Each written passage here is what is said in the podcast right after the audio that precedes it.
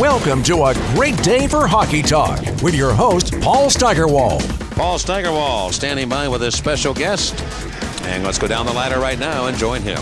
Hello again, everybody, and welcome to It's a Great Day for Hockey Talk. I'm Paul Steigerwald. As you know, the Pittsburgh Penguins are celebrating the 10 year anniversary of the 2009 Stanley Cup Championship.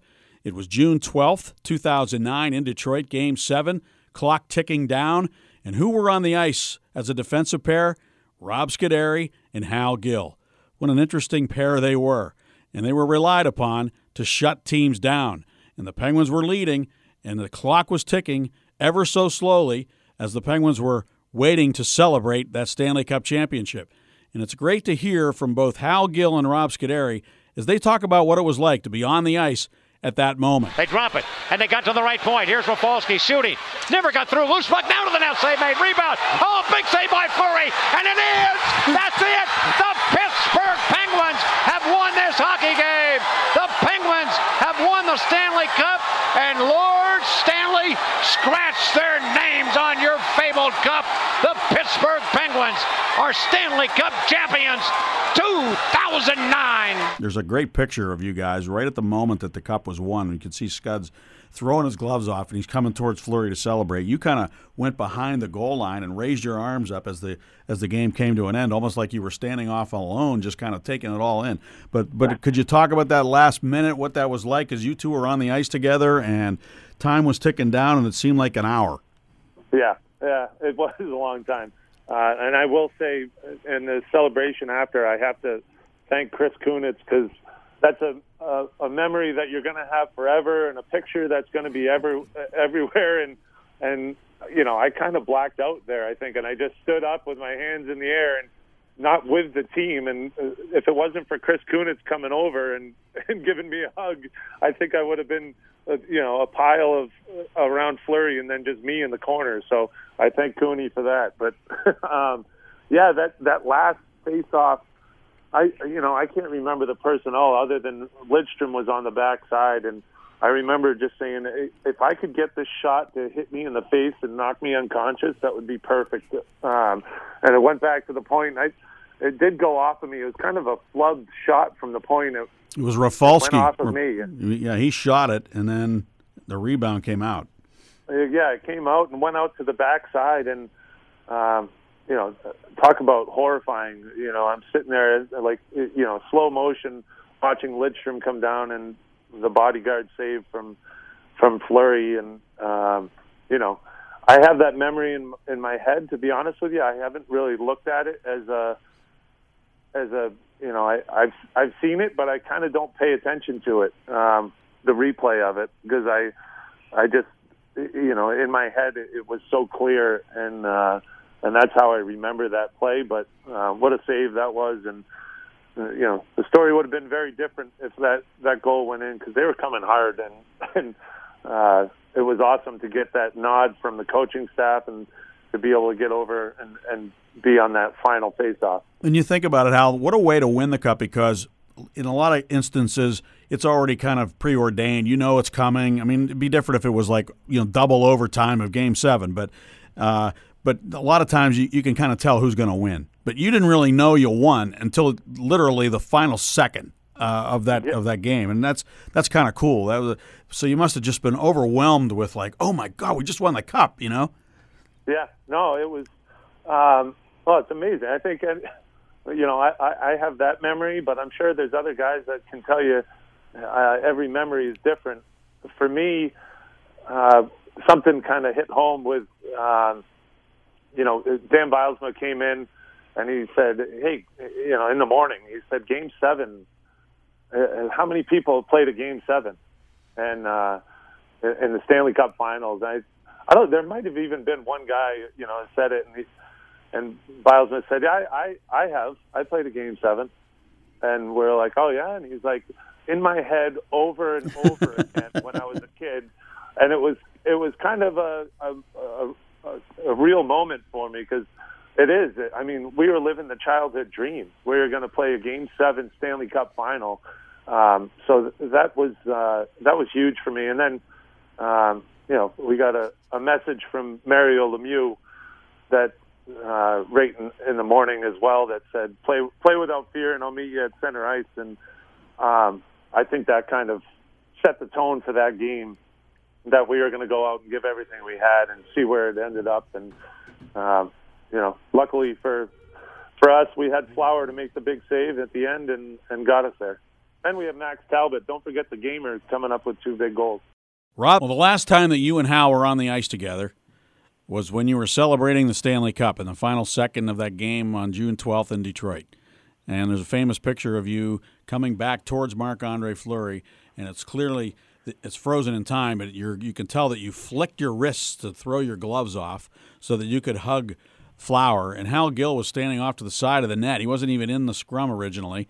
And uh, you looked like a guy who knew how to celebrate. But if you could uh, take us maybe to that moment uh, uh that is certainly frozen in time by pictures, but also, I'm sure, in your mind. Yeah, of course. There's, you know, I remember there's six and a half seconds left. You know, where it's a it's a one goal lead. The whole series had been back and forth, um, and it was just you know it's an intense moment, and you know that this is it. They had a a great team with a lot of great individually talented players and played well as a team, and you just you you know you just want this six and a half seconds to end.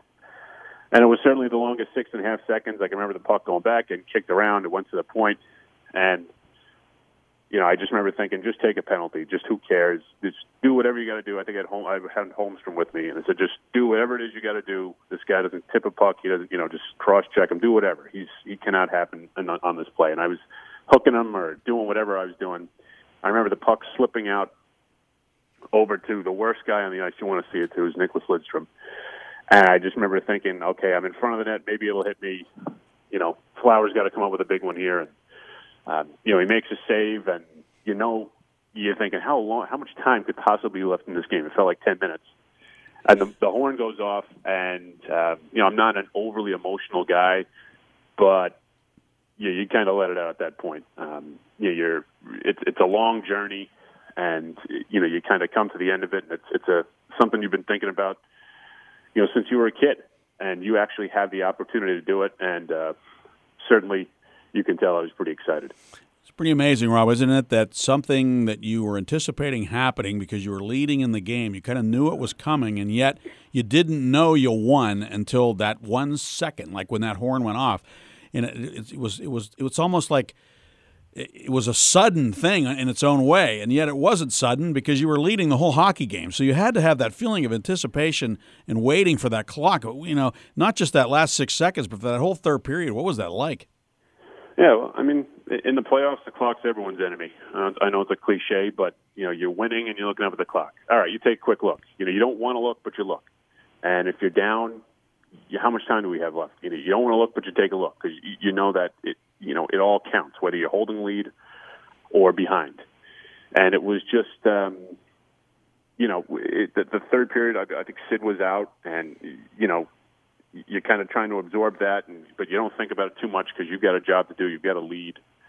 Um, you know, even though we were winning in the game, it certainly wasn't easy. You were protecting a lead, which would be right up your alley. I mean, you and Hal were we were on the ice in the final second, so that that's a compliment to you, but also I think a testament to the fact that you guys were trying to protect that one goal lead.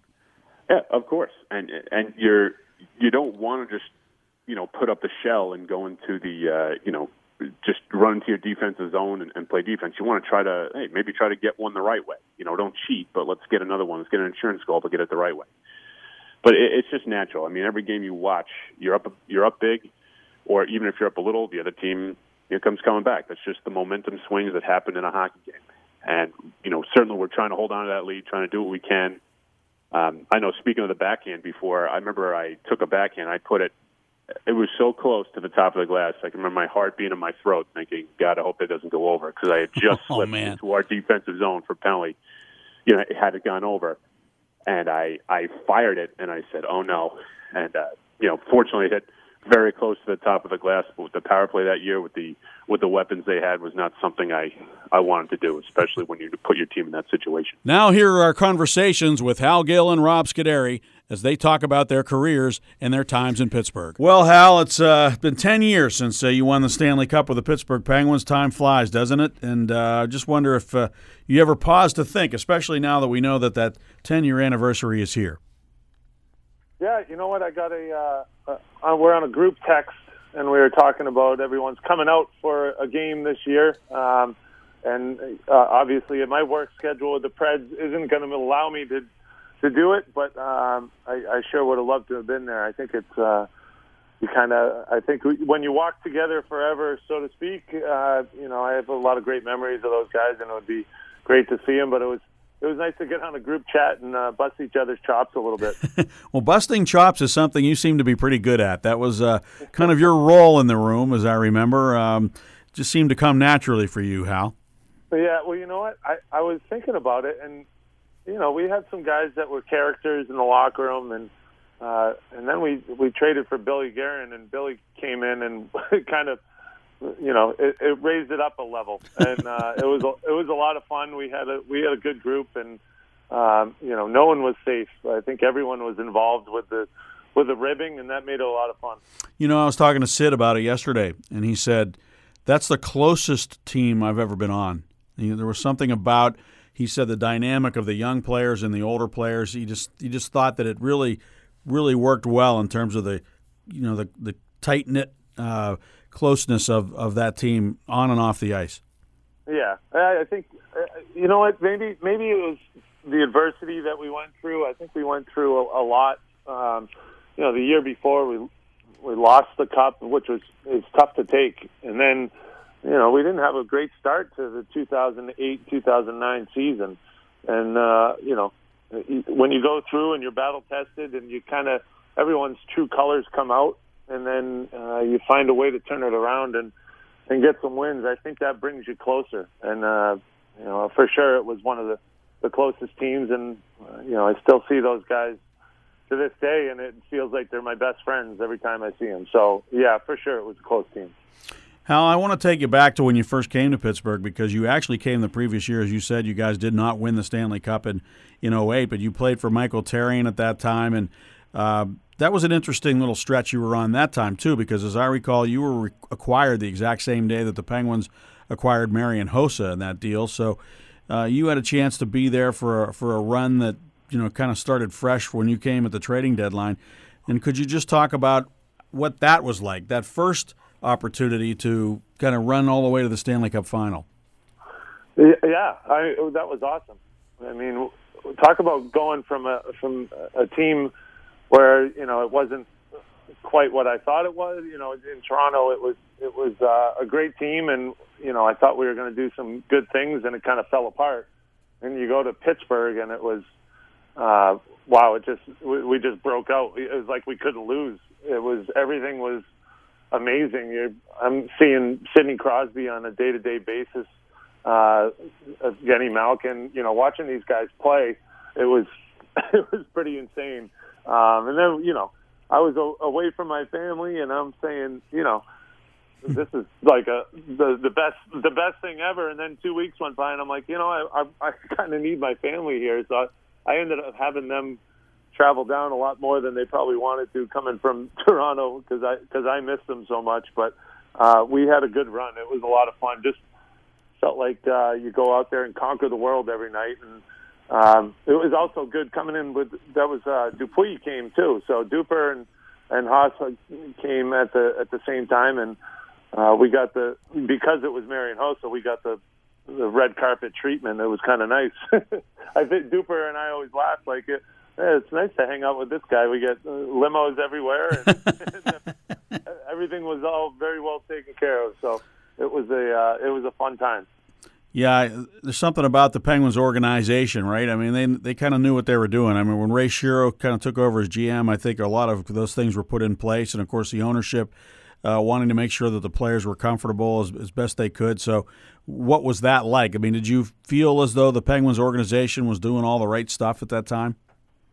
Well, I think when you're trying to build a a team to win the cup, you take everything into account. And you know, the last thing they wanted to do was was trade for a player, and and then you know, try you know they wanted to make me feel comfortable. They wanted Duper and Hossa to feel feel comfortable right away. That that was the big thing: is integrate these guys in the lineup, make them feel part of the team, and and get them going. So uh, yeah, I think they recognized the little things, which is which ed, ends up being a big deal, which is why they've had so much su- success. And um, you know, Ray Shero is well, you know, one of the more straightforward GMs I've dealt with, and he just kind of he, he gave it to you as it was, and and uh, and took care of you, and expected you to take care of him back, and and that was. Uh, I think the same thing with Mario Lemieux and, and the ownership group. It was uh, it was very welcoming and, and an awesome experience right right from the the second I got there. What was it like, Hal, to be like, you know, 11, 12 years older than Sidney Crosby? I mean, he talked about the older players and the younger players. There was a pretty big gap there. What was it like for you to, to kind of be that guy, you know, the older guy that was sort of showing the way, especially at that time without Billy Guerin to kind of join you in that regard, you know, when he came later, of course, the following season? Yeah, yeah. Well, um, I I remember one of my one of my first games was in Boston, and I remember I jumped on the bus, and uh, I joked. I made I made a joke about Crosby, said something, and I you know I probably just met him, talked to him like three or four times, and and I said a joke, and and he looked back at me like, what what did he just say? And I remember Ryan Whitney turned around. He goes, "Oh, we we don't make fun of Sid. Don't make fun of Sid." and I was like, "What are you talking about? We don't make fun of Sid." And I was like, "Of course we make fun of Sid. We were going to make fun of everyone." And uh, so I think Sid turned around and was like, "Who is this guy, and why is he here?" um, but you know, I got to be good friends with him, and and I think uh, everyone kind of uh, learned that I was just full of crap every time I'd say something. So um, they, I think they had fun with it. But yeah, it was it was uh, it was a lot of fun. I, that was uh, you know trying to. I, Sid was wrapped so tight and so focused. Trying to get him to relax was was difficult, and uh, I think as he's gotten older, he's gotten better at dealing with it and and being able to to kind of break away from the game a little bit. But um, I tried to help him as as best I could, but it, it's uh, a lot of times I didn't want to bother him. I just wanted to keep him focused on what he was doing because it, I knew it meant me winning a cup if he did went out and did his job. That's great stuff. Did um, where do you think? I, you know what, Staggy, Staggy, I got a funny story. Okay, I, I want to hear it. when I left, uh, when I left, I I went to uh, Montreal, and I wore the number seventy five, and. uh he sent me a text after one of my first games, and he goes, "Did I just see you wearing number 75?" And I said, "Yeah." And he goes, "What happened to number two? And I'm like, "Well, I can't wear number two in Montreal." And he said, "Why did you choose 75?" I said, "The same reason you're wearing 87." And then, I, you know, I, I didn't get a text right back immediately, and then I, all of a sudden, I got this, "Wow, you're old." that was the text I got. Wow. Never really occurred to him all those years, huh? That you were 11 years old, or whatever it was. Yeah. Nine years, I guess. Um, so let me ask you this: uh, You were a quarterback in high school, and so you must have had some sort of innate leadership qualities. Uh, that usually is the case. I know from my experience here in Pittsburgh, you know, there are a lot of quarterbacks that have come from Western Pennsylvania. You know, from being here in Pittsburgh a couple of years, you know what kind of people are here. Uh, there were a lot of guys that sort of had that swagger from around here, you know, like Dan Marino and Joe Montana, and I could go on and on, Joe Namath. And you were a quarterback in high school. Were you kind of that guy uh, on your team, sort of the leader and the guy with the swagger uh, who wanted to take charge out there? Uh, I'd like to say that I was very humble and composed, but um, I was I was a cocky cocky quarterback. I, I you know I mean that's what one of the things that I really loved about it was uh, being in charge of everything. Being in charge, you got 11 guys marching down the field, and um, that was one thing I really enjoyed about it. Um, I don't. I'm not sure how much. Um, you know, I, I think there's certain levels of your game that you learn to to have swagger, and uh, certainly penalty killing was something that I don't know if I was if I was never uh, the guy in charge in playing football and the guy that everyone was looking to to make the play. I don't know if I would have ever had that swagger. I think I found that um, in in basically translated it to a penalty kill or a, a, you know a game-ending situation when you're down a goal or when you're up a goal, you need to to block a shot, whatever it is. Um, I I think I really kind of honed my my my leadership skills, so to speak, when I was playing football. So I, I do. It's not mutually exclusive. It was something that um, I learned a lot when I was playing football. So Um, but yeah, I, I, you know, I, I I was a lot more cocky back in the high school days. I I quickly learned a little bit more as I got to college. Six seven quarterback. That's pretty cool. I mean, I, am trying to think of the guy's name who played for the Denver Broncos for a while back and then got traded. The, the big tall quarterback in the NFL. I'm drawing a blank right now, but uh, it sounds like you were kind of like him. Like you could see the whole field pretty easily. Yeah, wasn't there a McGuire? I think there was a McGuire out there. I I kind of likened myself to you know Drew Bledsoe, that kind of style and big and rangy, but um, you know it was uh, it was a lot of fun playing football and you know when I when I went to Providence College to play hockey, I remember I was benched for for a while, and I said, "Wow, I should have played football," but I guess it worked out in the end. Yeah, I wondered how you balanced football and hockey at that time. Yeah, well, when you're younger, it, nowadays everyone has to you have to pick a sport by the time you're seven, which is ridiculous. I agree with that. Uh, but but I, you know, I, I grew when I grew up, it was a lot of fun. You know, guys would play every sport. I had teammates that were playing lacrosse and you know baseball. It was it was always something different that kind of drew their attention. I think it makes for a better athlete, but uh, that's that's for another day. Hal, um, you know, uh, what I remember you with the Boston Bruins, uh, you were the one guy who really kind of got under Jaromir Jagr's skin. You had a knack of knowing how to shut him down or at least limit the damage that he would do. What was it, do you think, that enabled you to have a, that kind of effect on Jaromir Jagr on a pretty regular basis? Seemed like every time the Penguins played the Bruins.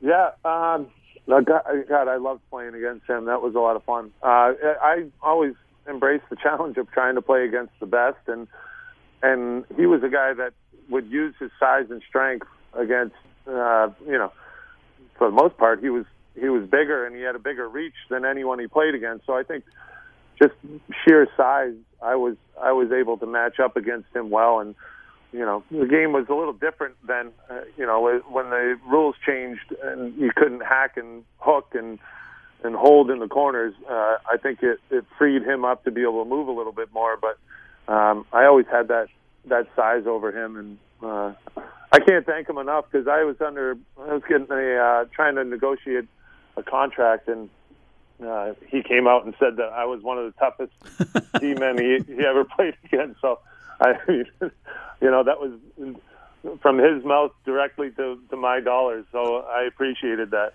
You know. Uh you were talking a minute ago about the swagger thing, you know, and like how you may have applied it to penalty killing. I, I thought of it as you were saying that. I was thinking maybe with that Jagr thing too, like like you you found these places in, in the game where you could be particularly effective and sort of kind of have that take charge attitude. And I would I always liked it when defensemen, certain guys seem to respond to assignments. Like this is your guy tonight. Make sure you shut him down. Like you know the most extreme case of that would be like shadowing someone, but it almost seemed like that brought out the real competitive juices in you and your desire to sort of bring your game up to another level. You know what I mean?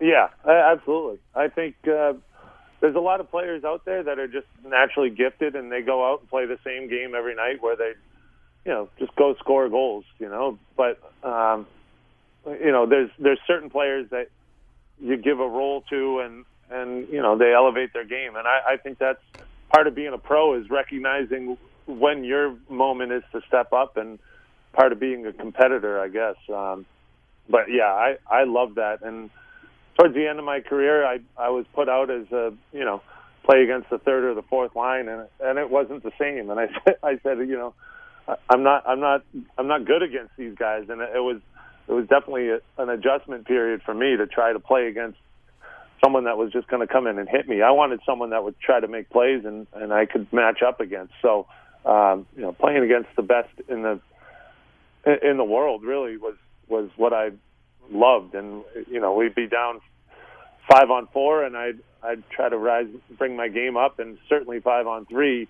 That was when I really wanted to be out there, and uh, that was the fun part. It, there's nothing better than when you know you're on the bench and we take a penalty, and I and I I I always feel like I got this. I'm going to get this this is what I'm going to give to the team, and um, you know, I, I always love that challenge. So yeah, I think that's uh, fair to say, but that's with every player in the NHL. They, you know, if you're a good player, you find that time whether it's we need a goal on the power play, and someone goes out and gets that, or or we need someone to shut down someone else's power play. It's um, there's always a role for someone, and it's fun to go out and get it.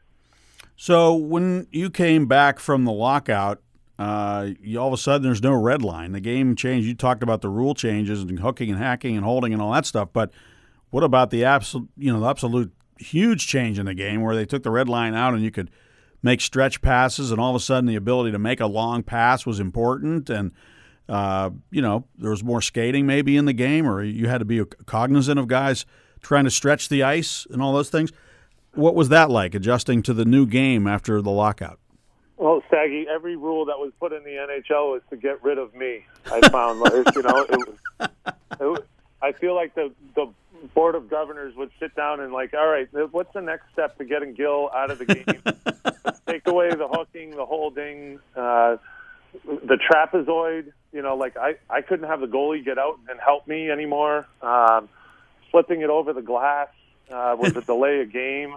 Uh, I, these are all my. That's all my bread and butter. the, the red line coming out. Uh, that's good it, stuff. It, it, it was uh, it was constant. Um, change and adjustments that I had to make. And I think there's a lot of guys doing the same thing. But um, you know, I, I, when when the initial rule changes came in in 04, 05, uh, that area, uh, I had to lose 20 pounds just to, you know, I couldn't just grab someone and manhandle them in the corner anymore. I had to try and beat them back to the net. So it was a it was a lot of challenges, but I think in the end, I I had to. Um, yeah, I had to play smarter, and that's what you know most most guys learned is if you're if you're uh, one step off, there's no recovering. There's no little hook that'll get you that step back. So, um, you know, it was, it was a lot of changes, but I will tell you, I, I would have loved to have gone back to the days where you could battle in the corner, and um, those were a lot of fun. Those, you know, the stinky gloves, the hooking and holding, the shoving.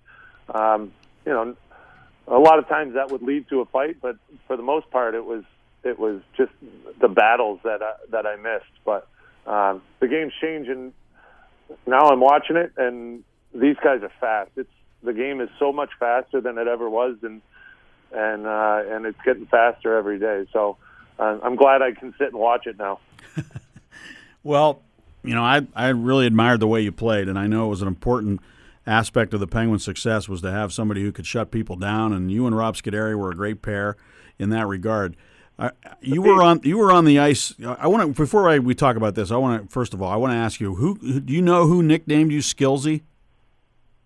I got that in uh, when I was at Providence College. Really, was that long? I thought it was. I always thought it would had been a more recent nickname. I didn't realize that.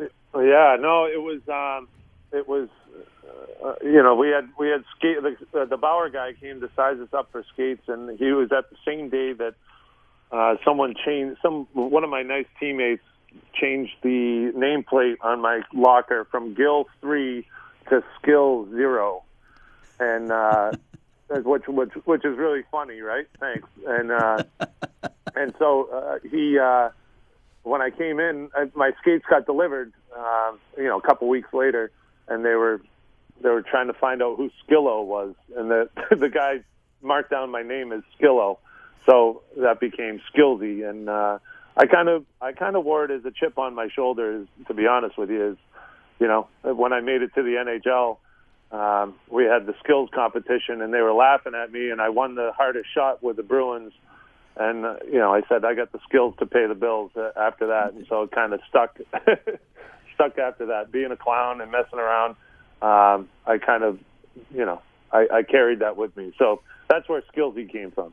So, okay, you come to the Penguins, and Michel Therrien's the coach. And I just had this feeling that when you and Billy Guerin got a load of that guy, well, he, was gone already by the time Billy Guerin came. But when you when you yeah. got a load of that guy, you're sort of, you know, I, we know he was a gruff guy. We know he had installed a defensive system for the Penguins and structure that was extremely important in the long run to the Penguins' success. I don't think there's any question about that. He laid the foundation from a defensive standpoint. But you being this fun loving guy who kind of created that feeling in the room, how did that sort of clash or mesh, whatever you want to, however you want to characterize it, with the style that Michel Therrien had as head coach?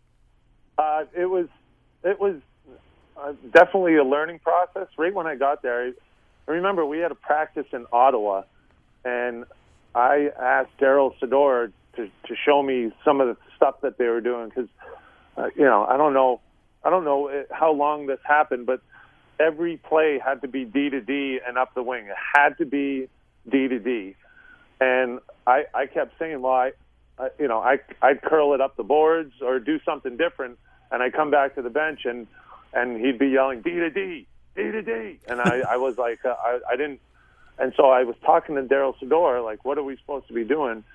And then a- after practice, um, he came up to me, Therrien came up to me and said, "What are you talking to Darryl Sydor about?" And I said, "Oh, I was just asking about how the thing is, the you know the D to D." And he said, "He said you don't talk to Darryl Sydor, you talk to me. You talk to a coach." And I was like, uh, "Okay, you know." I, I, so it was it was a different atmosphere.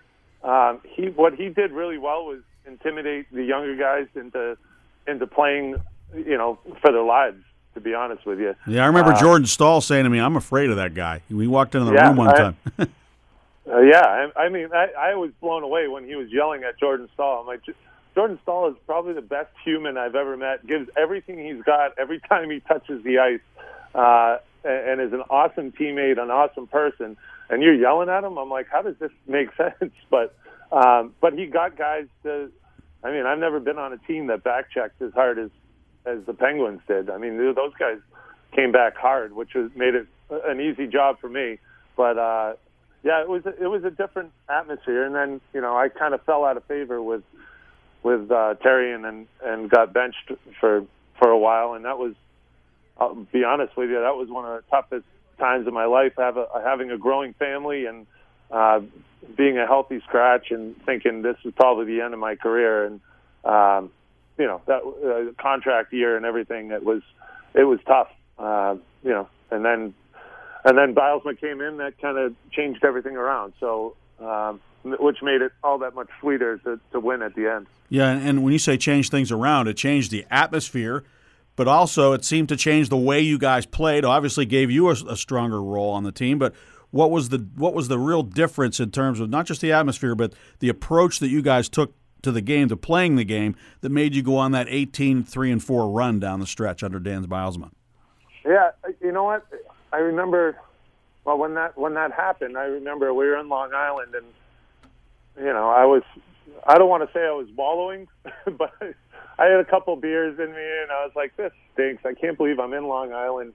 I'm not going to be able to play. This this is the worst. You know, I'm. You know, like I said, I was debating what my whole life after this, um, and and where I was going to end up, and uh, we got the call that there had been a change, and we had a meeting that night, and uh, I just remember him saying, "Are you ready to play some hockey?" And I was like, "Yeah, I'm.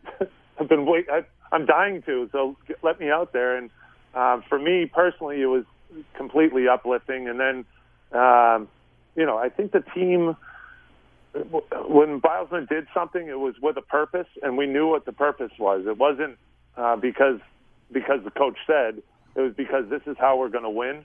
And so I think uh, that kind of trickled through everything. You know, he put in he put in a lot of stuff, and I think we were so focused on getting all this stuff down and learning how to play this game. We kind of, you know, we had fun with it and and kind of took it to the next level. But it was, you know, uh, we have to put in a forecheck because this is, you know, they they set up a high, uh, you know, a, a high set breakout. So we're going to play a forecheck this way, and our set breakout is going to be this way because they forecheck this way. And you know, we were kind of like, oh, we see it, we see it, and we kept going through it. And every game we built something new, and it was a lot of fun. And um, you know, I think in the end, uh, it was more of an aggressive go play and and and make plays as opposed to, um, you know, uh, you know, we had we had some structure, but it was a changing structure. It wasn't this is our you know one way or the highway. It was it was kind of evolving, and it, it was a lot of fun. And if you think about it, like under Therrien, it was more of a structured trapping style, if you will, that one-two-two, a kind of more like the Montreal Canadiens play, and so on.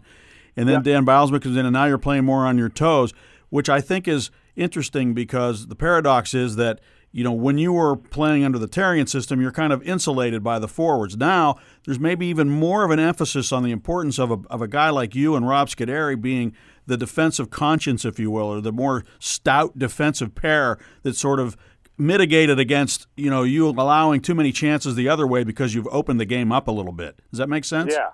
Yeah. Oh, absolutely. I, I was. I remember someone came up to me and after that and said, "Wow, you've you've really been." you know, aggressive. Uh, you know, uh, uh, is that hard hard for you to play that way? And I was like, no, this is the way I've always wanted to play. Um, you know, with a different system, it you know it brings out different things in every player. But uh, for me, uh, it, you're exactly right. I, I found a way to to be aggressive, to be. I, I don't want to say offensive, but um, you know, I was on attack defensively a, a lot more than I was just backing in, and and it was like I said, the the forwards would back check hard, but that was also because we weren't allowed to attack up against uh, the the attackers. So um, mm-hmm. you know, it, it was a different different system, and uh, you know, both had their merits. But uh, I found obviously I found a lot more fun in the latter system. Do you remember when you were put together with Rob Scuderi and, and, and how that worked? Did it click right away? Yeah, you know what? I was I was thinking about it. You said you wanted to talk, and I said, "Yeah, what are we going to talk about?" And I was thinking, I played with Letang. I was supposed to play with Gonchar, and uh, when I when I got traded, and I, I think I played one game, and it just didn't it didn't click. And then Brooks, um, I think Scud broke his hand and missed some time, and Brooks had to jump in and play with Gonchar, and then they started to click, and I had some success with Letang and then, uh, you know, I think they were trying to balance everything. And uh, eventually, I think they said, hey, let's just have a shutdown D pair. And that was Scuds and I. And we certainly weren't pretty, but um, I shouldn't say I wasn't pretty. Scuds, Scuds is a lot better uh, passer and a lot better playmaker than a lot of people gave him credit for. I think he got lumped in with me at some at some point, but uh, it was a lot of fun because that was certainly a, a, a tandem you know, we played as a tandem. It was nothing individual about us. Uh, we were talking every time we go to the bench, and we'd talk about, hey, let's do a, a reverse here. You know, it's constantly working on what we need to do, and you know, can I close my gap on that guy, and I'll support underneath. We were always working on something, and uh, it was a lot of fun playing with him. And of course, we had some success, and we knew our role. You talked about knowing your role. Well, we knew it. We every night we we looked at who we were playing against, and we knew who we had. And he was a left shot playing the right side, and I was always amazed at how he would surgically clear pucks off the glass and just miss throwing them over the glass by about an inch and a half every time. Uh, he had a real knack for, for being able to get the puck out in those situations where he looked like he was in jail. Yeah, well, yeah, he was. I mean, that's a skill in its own, but uh, there was a lot of times um, you know, I I could count on him. He'd make the the clean, easy pass. You know, and there's a lot of times that's it sounds kind of silly, but um, I'd go D to D, and I knew he would he would move it. If the pass was there, he'd make it.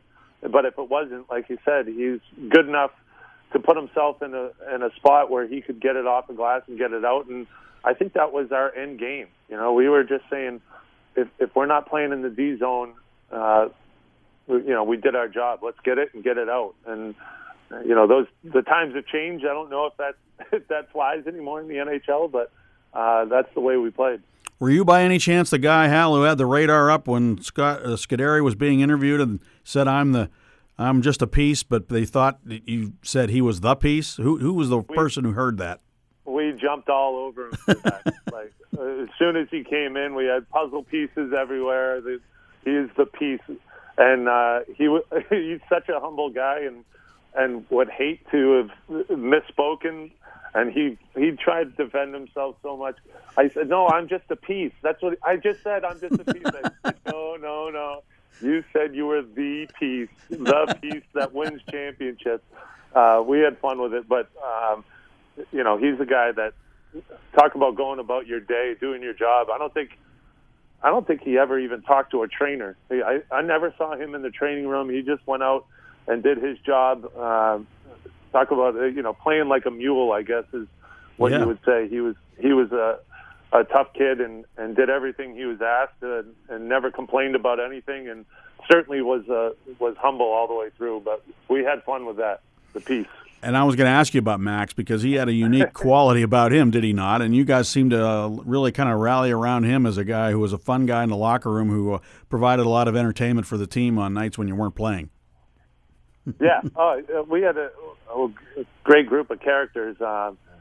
Uh, Max leading the charge was a lot of those guys, but he was, uh, you know, he's a guy that was we we nicknamed him the gamer because when you needed a big game, you needed a big goal. He was the guy, and somehow he kept proving it. It was like uh, unbelievable. You know, we have we have all these players: Malkin, Crosby, uh, Gonchar. You know, all these superstars, and it always ended up being Talbot. You know, he had the you know he had the big fight where I think he he even lost the fight, but he shushed the crowd in Philadelphia one year and well, just like, that. That was that year. That was the first round. Yeah.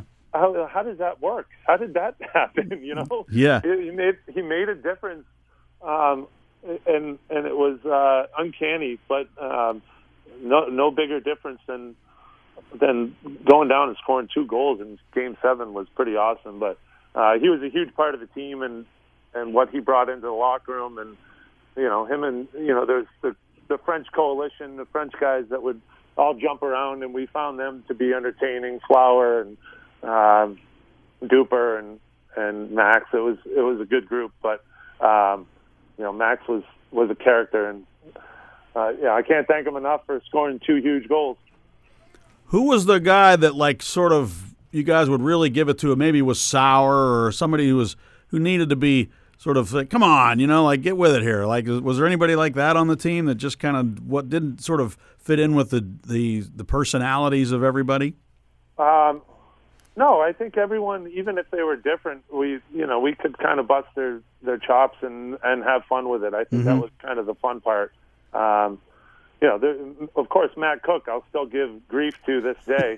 um, you know, he, he was a you know, he was a guy that was always under everyone's skin, and I'm not talking about the other team. He was he was under. No, I I kid I kid about Cookie. He was a guy that he went out and did um, some some great things for for the team, but we were constantly giving him grief. And uh, what about TK? You know, did you give TK much grief? Oh, of course, of course. Uh, you know, TK was you know, I, I mean, he's still a character. I still every time I see him, I giggle. I don't, I don't know what it is about the guy, but uh, we had some fun and and uh, you know, the list of characters. Uh, Fedotenko was was amazing. Just like a different guy all the way through, and and we we knew he was different and. Uh, is a, a great friend, but you know, if I wasn't playing on that team, I don't know if we'd ever be friends forever. I still see him, and we we have a good time, and um, you know the list goes on for different characters, but uh, we all came together, and, and that was what the fun part was. Did Flower ever play any pranks on you?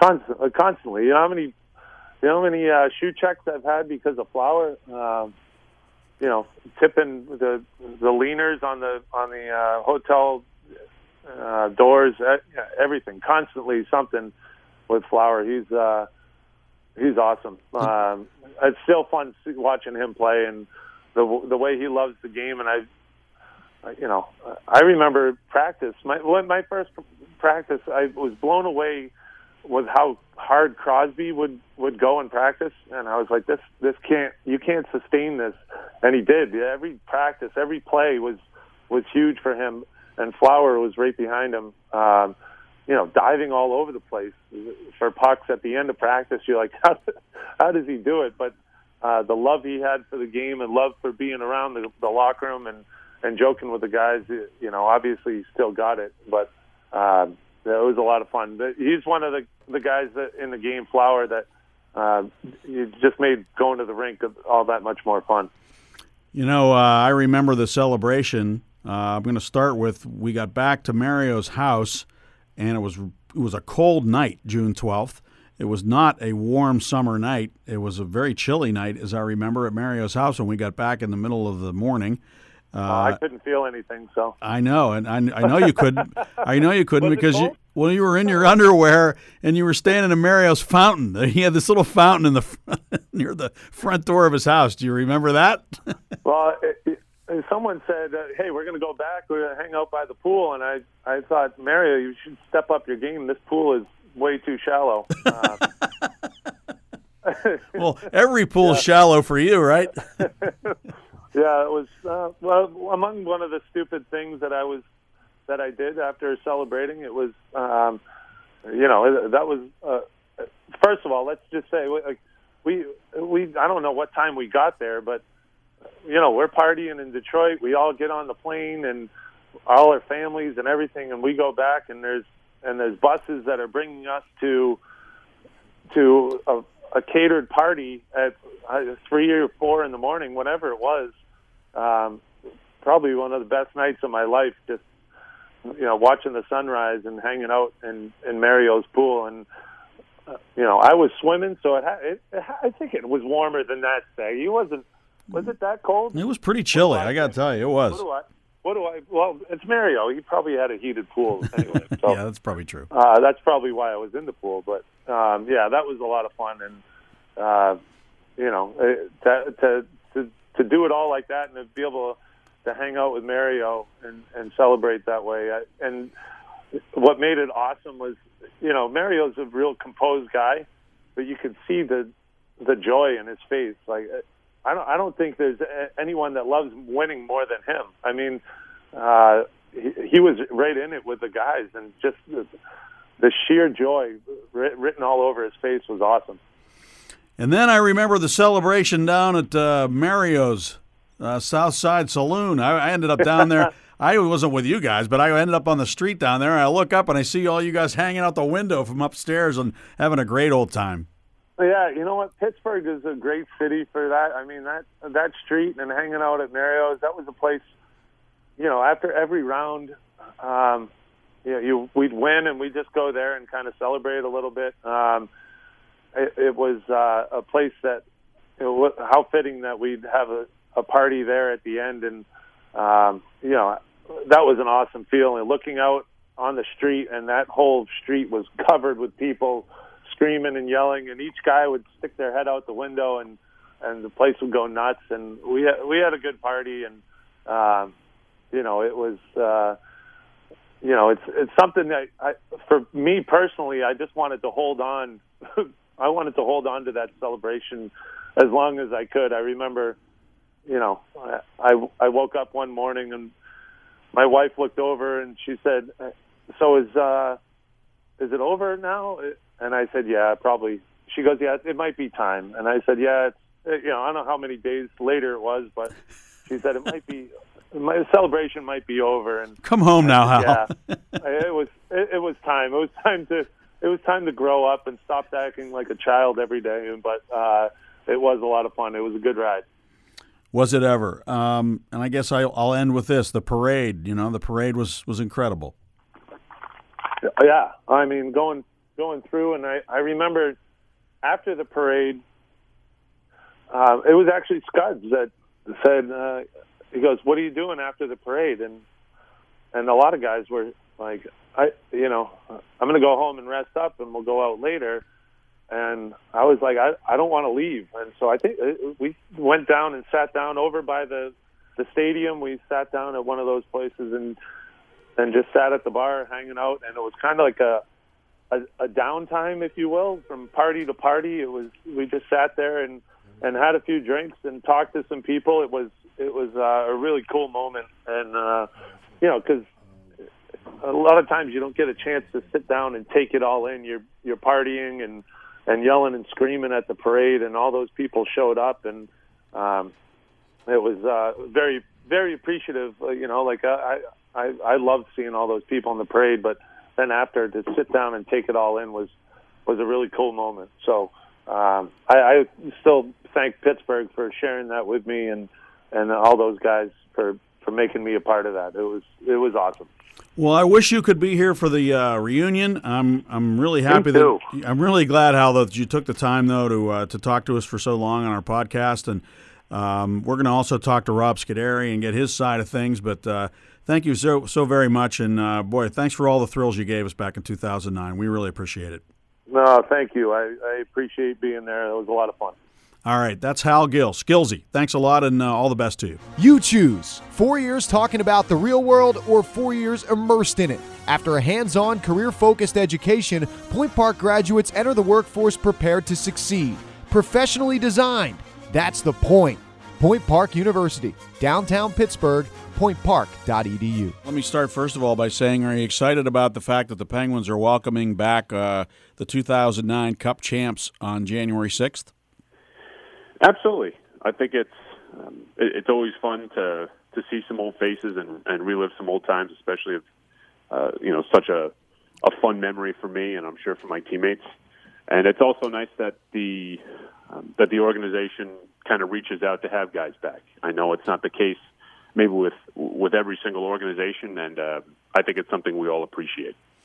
Well, your team was something else, and if you remember, you were part of a growing team of young players uh, who paid their dues in Wilkes-Barre. You played over 250 games there, so you really uh, cut your teeth in the minors and finally got that opportunity as the team was sort of coming together with great young players. What was that like, Rob, to be a part of that growing sort of group of guys that were like a family and ultimately won the cup?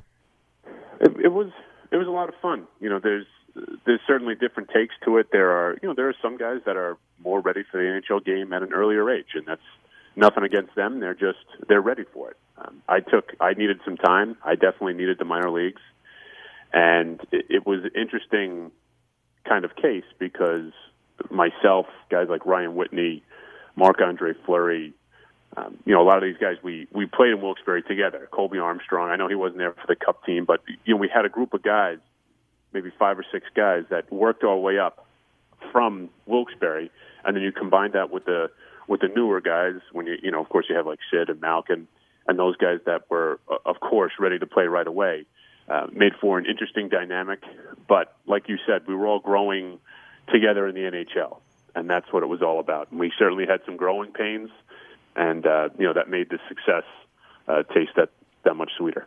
You know, when you we played such a, a gritty game, you were like a warrior. I, I don't remember uh, a guy really in recent memory with the Penguins who you know, could play with annoying injuries and, and sort of just kind of overcome it without it seeming to bother the way you played.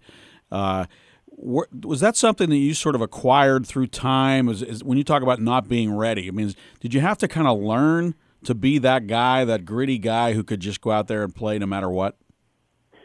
I, I didn't have to. I didn't have to learn how to be that. I think I've had that for a long time. Uh, not to pat myself on the back too much, but I still think I have the the uh, all-time games played record at, at school. Um, you know, and it's a long season. You know, you, you're playing every day for six months. Stuff's going to happen, and you're, you're lucky if the big stuff doesn't happen to you that you're just able to play. But I think that that grittiness always just came from a love of the game. You know, I, I love to play, and you want to be out there all the time. And I, I would attribute most of it to that. Um, and the other part is luck. You know, you you can you know, there's some things that you cannot control. If you're going to block a shot and break a leg, there's, you know, you did your job. It just that's what happened to uh, to be the case. Mm-hmm. Um, I was fortunate in that regard, with some with some luck on that side also. That you're not really sustaining the big injury, but I think for the most part, you just you, you either have that or you don't. You know, you, you want to grind, you want to play. And another thing is, um, you know, it took me a while to get to the NHL. It was always a goal but it took me a while to get there. And once you get there, even when I got to the American League and every time I moved up a level, you don't want to give that up for anybody. And uh, even though your teammates and there's a camaraderie, there's also a competition. And I felt that that uh, it was something that always um, wasn't necessarily a chip on my shoulder. It was just more of an internal drive.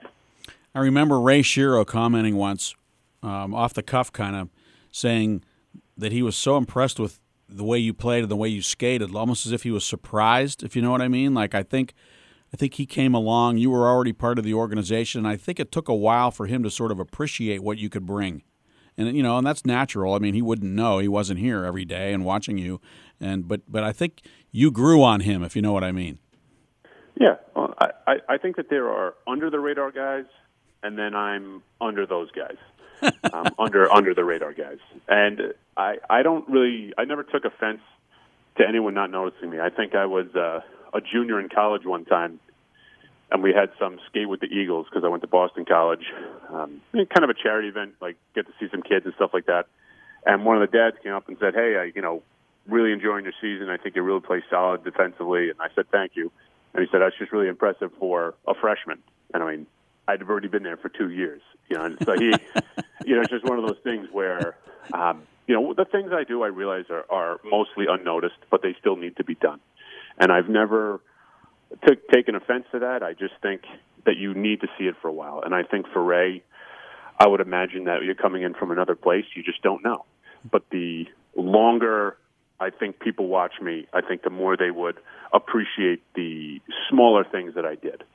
Um, and that's I, I think that's just been my case my most of my career. Well, one thing you did, and it, it still stands out to me today because the Penguins are somewhat challenged on the right side right now with Justin Schultz out of their lineup.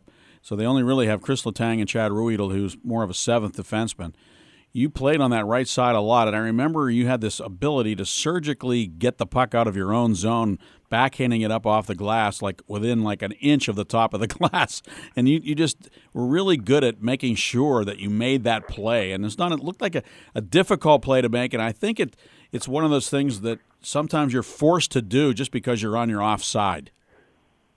Yeah, um, you know, it, as I was growing up, we had oh, we always had more lefties than righties. So it was a position I had to play in high school. I also had to play it in college. And, uh, you know, just like everything else, it has certain advantages and disadvantages when you're playing your offside. The advantage is maybe taking a shot in the offensive zone, which I know wasn't my forte, but it was an advantage. And the occasional dis- uh, disadvantage is that you're going to be on your backhand. Um, but I think as I got more comfortable with it, and as you work on it, as a skill, I wasn't making a whole lot of passes, just like most of the NHL. You're not trying to pass on your backhand, but you can at least acquire the necessary skills to to flip it out or get it high and to get out of trouble. Because you know when you're on your backhand a lot in the NHL, you know the other teams see it. it it's an opportunity. They know that you're at a slight disadvantage. You know unless you're a special elite player that can make plays at any time at any point. And I think at least I was able to put myself out of trouble and play within within my means and, and still be an effective defenseman. You know, it's funny, Rob, how the game uh, evolves because uh, you you came along and the game was being played under Michel Therrien a very structured way, kind of a defensive posture that the Penguins were in, and I think it was a structure that really never really went away, even for that full time that Dan Bylsma was coaching. It may have eroded over a couple of years, but when he first took over the team that year, you guys had the structure, and it was almost like – you build it from that. Like when Dan Bylsma came in, then you took it to the next level where you kind of then I don't I don't know how to other describe it. It was almost like a the Big Bang. You know, all of a sudden you went from a structured uh, posture to being able to play more on your toes in a more offensive game, but you never lost that that foundation. Yeah, I I, I think that's totally the case. You know, a, a lot of I think a lot of too much detail gets thrown into systems. I think that really when you talk about an aggressive system to a more defensive system, you you might be talking about a guy in position from 10 to 15 feet. Yes, it is different, but it's not, you know, another language. Yes. Um, I thought when what you know Mike had his style, you know, very hard nosed, very structured, very here, here, here, and you know what? That was good for us. It was great for um, I think setting up a framework to play within, especially as a team where you need to be on the same page. I think when Dan came in, he didn't necessarily lose that. There, I just think there were opportunities where he thought we could be a little more aggressive. Not that Mike didn't want us to be. It's just I think maybe the guys felt you know they had a little more of a green light uh, at certain times, and I think it was just that little bit of aggressiveness that allowed us to keep the good the good things about structure, but also maybe um, take slight more advantage of uh, of a chance when it occurred. Yeah, and all of a sudden you went on this incredible run. You know, you went 18 4 and 3 down the stretch, and it was amazing. It was like a metamorphosis. Now, Sergei Gonchar had been injured. He came back, and I'm sure that helped, but there was a change uh, that, that really took place, a sea change, really, in the way you guys played, and it also ultimately led to you winning a championship. Yeah, it, you know, so much of really every year you see someone win the Stanley Cup. Chances are they're relatively healthy and they got hot at the right time. And I think that was no different with the with our case in in 09. We got healthy at the right time and we got hot. You know, and you you find your groove, and uh, that's it's something that is not 100% necessary, but I would certainly rather go into the postseason on a little bit of a roll than a little bit of a slide. And I, I thought that was the case with us, as it is with most uh, Cup champions. Just want to preface it by I remember in 08, the Red Wings uh, really protected their net. I remember like sometimes you'd look up, they have that overhead, and there'd be like red, you know, five red jerseys in there, or six, including the goalie, you know, and they like pack inside their goal to do anything like they were holding a fort, you know, and it seemed like the Penguins kind of borrowed that tra- trait from them the next year. And you guys became that team that was really protective of the net. And of course, you made that great save in, in game six. Could you talk about that save and just that mentality that you noticed on the team of protecting that net and not allowing the Red Wings to score? Yeah, I think, you know, just like a lot of good teams, when the play starts collapsing and um, that's the nature of the game. Things are going to go wrong. You're going to give you're going to give up chances. It's it's about kind of collapsing and and getting to the net and trying to help out. You know, sometimes you got to you know um, fold in and just get back to the net, try to ha- try to help out. Hopefully the puck doesn't go in, and then you figure it out from there. And hopefully you can play regular defense instead of just panic in front of the net. but let's face it, at times at times it happens. Um, you know, when I think about the play in Game Six, I was you know, I'm in front of the net on the net front D, and uh, you know, I, I don't have the clip in front of me, but I know that it was, you know, myself and maybe Holmstrom kind of going at it, and I whacked it a couple of times with my stick, and then he tried to shoot it again, and I hit it with my stick again, and then I, I just I couldn't reach to where the puck had gone. You know, it just it just kind of kept staying in that area. Just one of those, uh, you know, just the worst thing possible for a net front D that just keeps staying in the area. And I knew I couldn't reach anymore, and Mark was on his way back to net. I, I still always feel he probably would have had it anyway. Um, but I was certainly, you know, you try to put yourself in the right position to, to help out your team, and um, that's why you do it. So uh, when the situation came about, I was able to, you know, stick my leg down and can remember specifically thinking, don't put your hand on the puck, don't put your hand on the puck, you know, just kind of lock your leg down and and uh, wait for Mark to get back into position to cover up the puck. And, you know, fortunately, things worked out in our favor. Cut off by the Wings, and they're going to have a chance here from their own zone. Rafalski with a half a minute to go. Skates up. His pass to Datsyuk. Hits the Penguin stripe. Into the zone he goes. Down the right side. Datsyuk pulls up. looking. It's off to the right side, and Hossa's got it. He fires it on the net. Buck away. Picked up in front. Loose puck. Franzen digging away for it. Jam up, and the whistle should sound here as they've got nine bodies on the net. And finally, the referee blows a whistle. Goodness gracious. And I think that Rob Scuderi just saved the Penguin season right there, Mikey, possibly. As he was down on both knees, Fleury was out of the cage and the mad scramble in front. And Scuderi kept that puck out of the goal. What a play by Scuds. Well, the Red Wings did everything but buy the net as they were in tight. I get to watch on the replay. It was a left kick save by Rob Scuderi. He was down in like a goaltender's position with Franzen all alone by himself on the top of the paint. It's a legendary play. I mean, people still talk about it. You can find it on YouTube. Do people mention it to you often? Yeah, I mean, I was, uh, you know, even years after, people will ask me to sign a picture, and it's and it's a picture of of that moment. And you know, certainly, you know, as a player, especially as a guy who didn't make a lot of standout plays or stick out offensively, it's it's nice to be recognized. You always want your effort to be recognized, and sometimes, you know, those plays don't happen for everyone, even though their effort and their contribution to the team is just as good. But it's sometimes it's kind of fun, uh, you know, to see those moments um, stick in the minds of the fans because as as a role guy, as a, as a you know foot soldier type of player, um, it's fun to see that you know, you get some you get some press every once in a while. And but in the end, you're always just glad that you did it for your team. It's not about sticking out as an individual. Uh, there are plays that stick out in people's minds, and uh, you know it's fun that that's one of them. But in the end, it was all about trying to make a play for my team and give us a chance to play for Game Seven at the time. Do you think there's still a place for guys like you in the game, with the way it's evolved into this, uh, you know, smaller, mobile defense? The emphasis being on um, on you know guys getting back to pucks and so on. I think so. I mean, I, I've uh, I've watched games with my sons now, and although I just think the role changes as you move on. So maybe maybe the that plays my style is a little bit more free to make some plays, you know. But you know, and then ten years before me, maybe it was slightly different. You know, as the game moves on and evolves into different styles, I think there's still a place for uh, I guess what they called me was a steady Eddie. You know, mm-hmm. someone that you can count on night in and night out. You don't want your whole D corps full of those guys. You can't. But to have two or two guys like that that you know you can depend on for, you know, good minutes, quality minutes, and you know things that you can depend on and not have to worry about for most nights. I definitely believe there's still a case for it. Do you remember when you became the piece?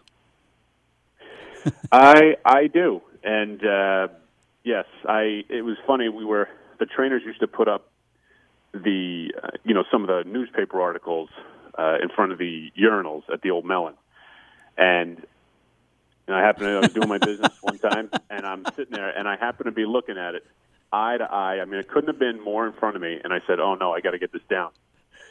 so I, I I took that I took that little article down, and I know, of course, it's not the only version of the print they had. It's out there everywhere. um, but I, like a lot of guys, didn't read a lot about the team or, or at least search it out. Whether it's good or bad, uh, just wasn't my thing. And I thought, well, maybe maybe I dodged a bullet here, but uh, it was it was too late. It came out shortly after, and I said, well, I did my part. It just uh, I couldn't I couldn't contain it. But it was it was a fun thing. It was I think everyone realized it was was it was coming from me. It was a, it was a harmless, uh, you know, kind of slip of the tongue, and it was uh, you know we had fun with it more than anything because I think the guys understand that. So you meant I, I was a piece of the puzzle. I'm a, I'm just a piece of this puzzle here, and, and, and how yeah. and how did it come out, or how was it written?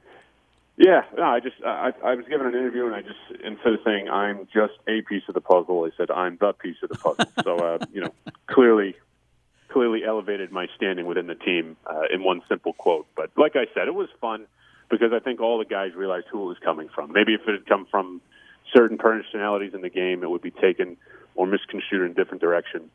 But I think since the guys know me and what I was about, it was everyone could just kind of have fun with it. Let me guess, Hal Gill really seized upon that. There was, uh, I think Hal, I think Hal called uh, after I was the piece. I think I think we called our pair bits and pieces because we didn't have, uh, you know, no one's surprised that we didn't have the most skill. We, you know, we could move the puck. We're NHL defensemen. You know, you move the puck the right way, but usually when you have that dynamic of, you know, an offensive guy with a defensive guy or a skilled guy with a steady guy, you know, Hal and I were two kind of steady eddies, and a lot of times you think it wouldn't work, but it just did. You can't control who you have chemistry with, but yeah, Hal certainly, Hal certainly doesn't let that go. Sidney Crosby said that that group of players was the closest group of players he's ever played with. Did you feel that way too? I I did. It's um it, you know it's tough. I was on, you know I know Sid has since added to his championship resume, and I'm sure he's going to have great memories of those guys.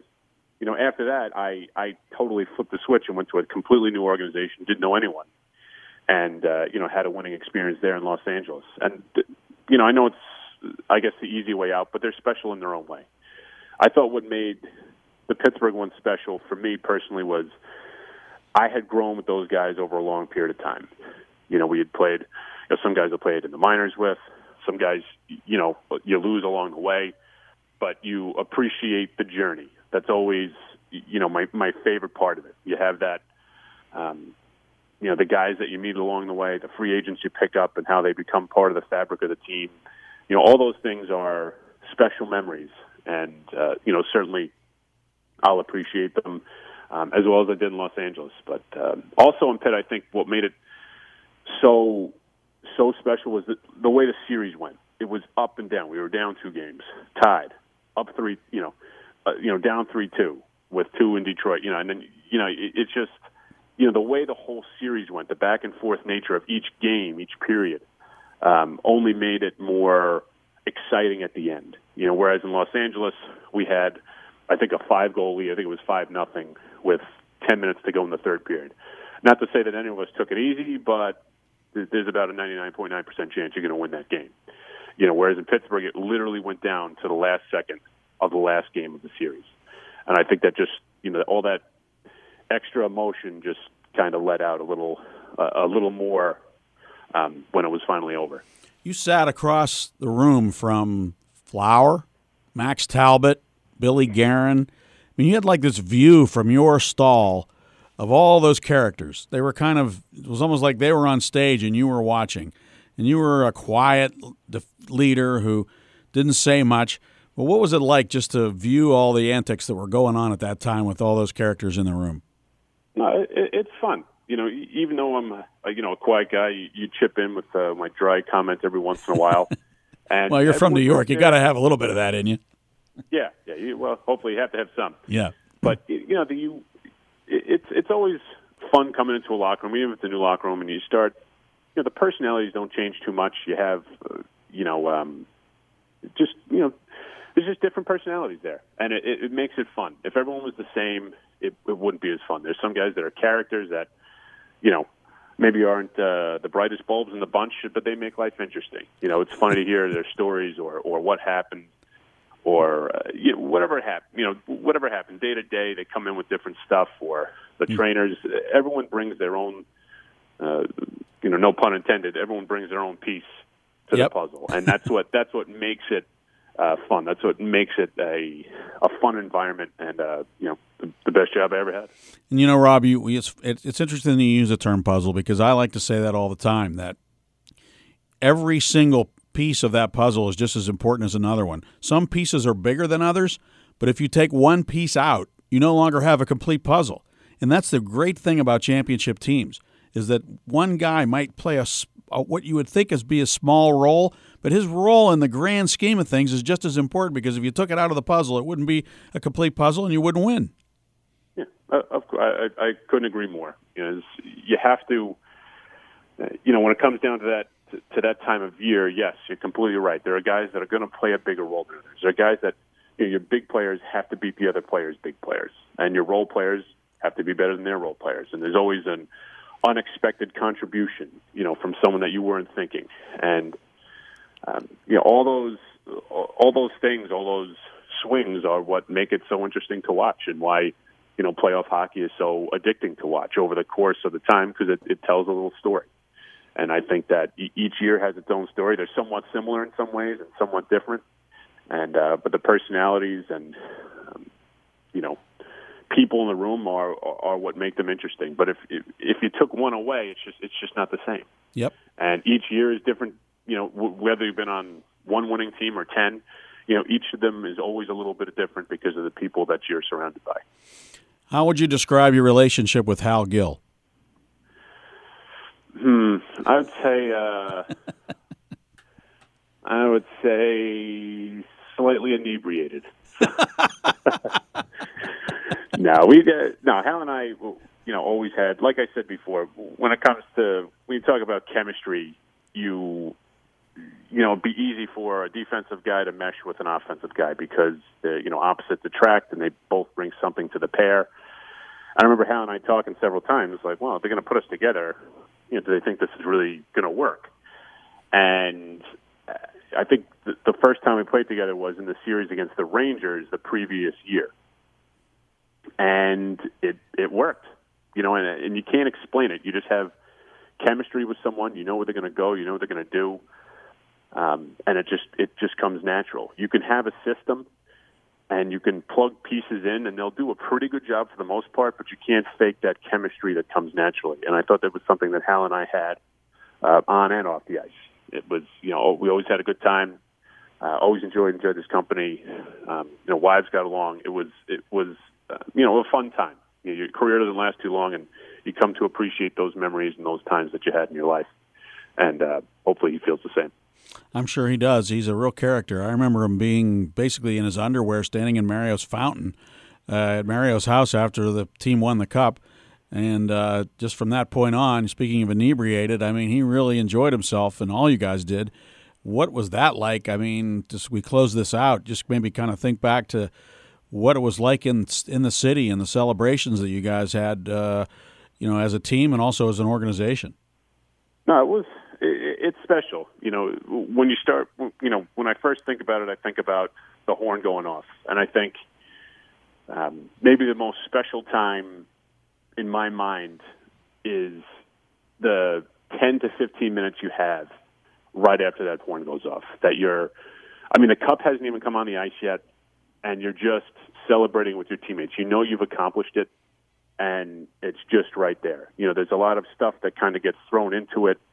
You know, of course, there's certain obligations. You love that the fans are part of it and that they're excited. You love you, you know you're going to do some media and interviews and and those people are excited too and and all that's great but that first 10 that first 10 minutes was always i think the most special part for me is is just sharing it with your teammates and um you know giving each other some hugs and and just celebrating the accomplishment together i would say that's number 1 and then when you talk about you know not not not uh, too far behind is the is the celebration afterwards and flying back on the plane and you know, again, sharing some stories, having a few drinks, uh, sharing some more laughs. And uh, we went to Mario's house, and I actually had my brother's wedding the next day. So I, I enjoyed Mario's house that night, and I missed the I missed the first big night in the city, and then came back, and just the atmosphere. Um, you know, Pittsburgh. I I just I feel is, is a hockey town. I know that it it's it feeds off the energy of the team. It always has even when we were bad, I thought we still had pretty good crowds, and everyone came to see Sid. And I, I just thought that coming that distance from a team that was almost moved, really, and uh, coming all the way back, winning a championship, and sharing that with the city and the organization, all the people that make it happen, um, was certainly uh, some special memories. What are you doing now, Rob? Uh, not much. I've played my last game almost almost two years ago, and you know I'm trying to get back into the game. I took a job. I work with uh, a local team. I, I do my son's teams, of course, to help out, and I work with a, another local team of 18 to 20 year olds that are trying to catch on in college. So they are overage kids. Most of them have graduated high school, and they're on the cusp of maybe a Division three or possibly Division one program, and they just need another year of of seasoning before they can maybe get picked up and and um, resume their lives in college. And it's it's I find it rewarding. You know, it's nice to talk to the guys. They're young. They're they got a lot of energy. They're funny, um, and they're also hungry to learn. So uh, try to give them a point or two, and and help their you know help their development along so that you know they can eventually pick a college and you know play some college hockey and you know get an education and move on with their lives as as older men. Well, I can tell you this: there's got to be a place for you in the game because you, this game still requires that you play really good, strong defense to win. Great teams play great defense, and you were one of those guys that played great defense on a great team. And Rob, uh, can't say enough about what you brought to the Penguins and how much everybody appreciates that here in Pittsburgh. And can't wait to see you on January 6th. Uh, I know you're going to have a good time seeing all your old buddies. No, it'll be fun. Thank you very much, and uh, as always, always appreciate all the support of the fans and uh, the people, the organization. Pittsburgh was a, a top-notch organization, um, and I'm, I'm glad that they've had uh, continued and sustained success as well. And Thank- I'm looking forward to uh, early January. It's going to be fun. Thanks a lot, Rob. So that does it for this edition of It's a Great Day for Hockey Talk. We hope you enjoyed our conversations with Skillsy and the Piece, or Bits and Pieces as they refer to them. Those two will walk forever as Stanley Cup champions and as a great defensive pair for the Pittsburgh Penguins.